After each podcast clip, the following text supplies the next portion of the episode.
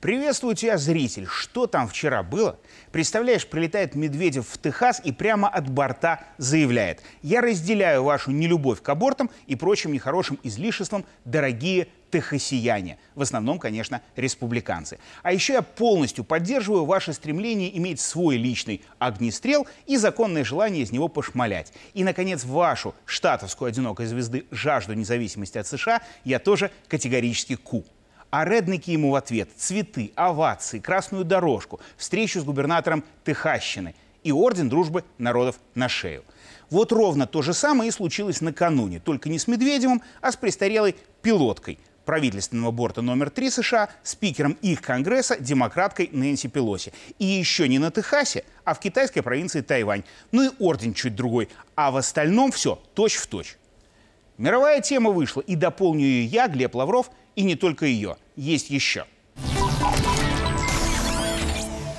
Итак, вчера ты за этим Тайванем, зритель, бдительно зрил, как и весь мир, так что полет туда, ее самолета, стал самым наблюдаемым тайным визитом политика в истории. А еще ты, зритель, конечно, видел карикатуры, где конь апокалипсиса предстал в неканоничном виде наездницы с искусственными зубами и такой же улыбкой. А еще ты, зритель, явно тоже, как все, взял на карандаш истерику Зеленского, который понял, что теперь место Киева в новостях в лучшем случае третье. После третьего лица США и за советами о том, чего бы еще такого не мыть, чтобы сэкономить воду, газ, еду и насолить России.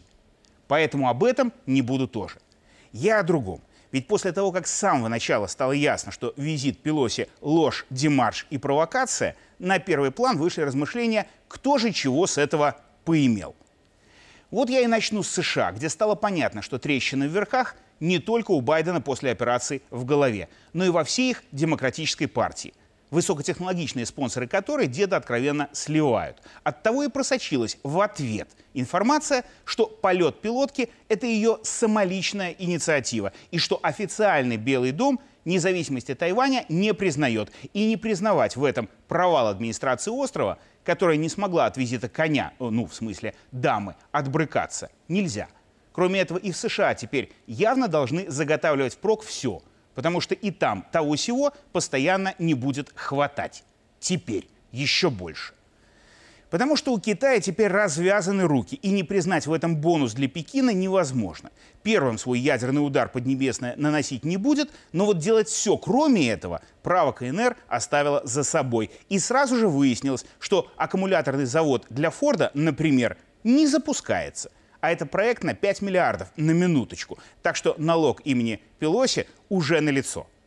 И в целом для консолидации международных усилий Китая и России больше агента Нэнси за последние полвека, пожалуй, не сделал никто, Киссинджеру назло. И назвать это победой Запада даже у адептов западнофильства язык вроде бы, пожалуй, повернуться не должен. И им с этого большой привет. А что пилотка? Ну, срок и место в истории в Конгрессе. восьмидесятидвухлетняя Пелоси застолбила себе это факт. Да и президентские амбиции были бы адекватны, не будь у нее в партии такого количества врагов. Старых и со вчерашнего дня новых. О чем Трамп открытым текстом намекнуть поспешил. С другой стороны, помимо ордена и прочей мишуры, летучая американка поговорила на острове с их главным по полупроводникам. И обсудила, как попилить пятьдесят миллиардов из бюджета США, выделенных на это самое. Отката же за эту аферу для ее и ее мужа лишними явно не будут. Хорошая жена, хороший дом. Что еще надо человеку, чтобы встретить старость? Ах да, а что там с мировой безопасностью, спросишь ты, зритель?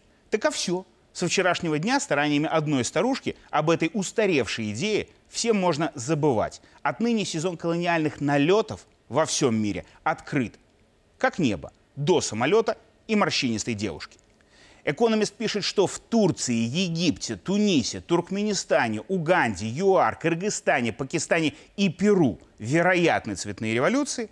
Да, значит, такие у Запада ближайшие планы на стихийную демократию. И их уже можно не скрывать. Косовары продолжают наплевать на собственные же слова и прессовать сербов? Да, потому что Запад подал знак «теперь можно все». Но тогда и Западу на будущее не надо удивляться тому, что будет на Ближнем Востоке, в Африке, в Латинской Америке, в бывших западных угодьях. Потому что со вчерашнего дня мир знает, что теперь можно. И кто начал первым. Нормально так одна бабка съездила, да? Можно было бы и на покой, но нет, спокойно не будет. А как именно будет, я, Глеб Лавров, тебе, зритель, буду рассказывать и темы дополнять. Следи за флайт-радаром. В смысле, на ОНТ.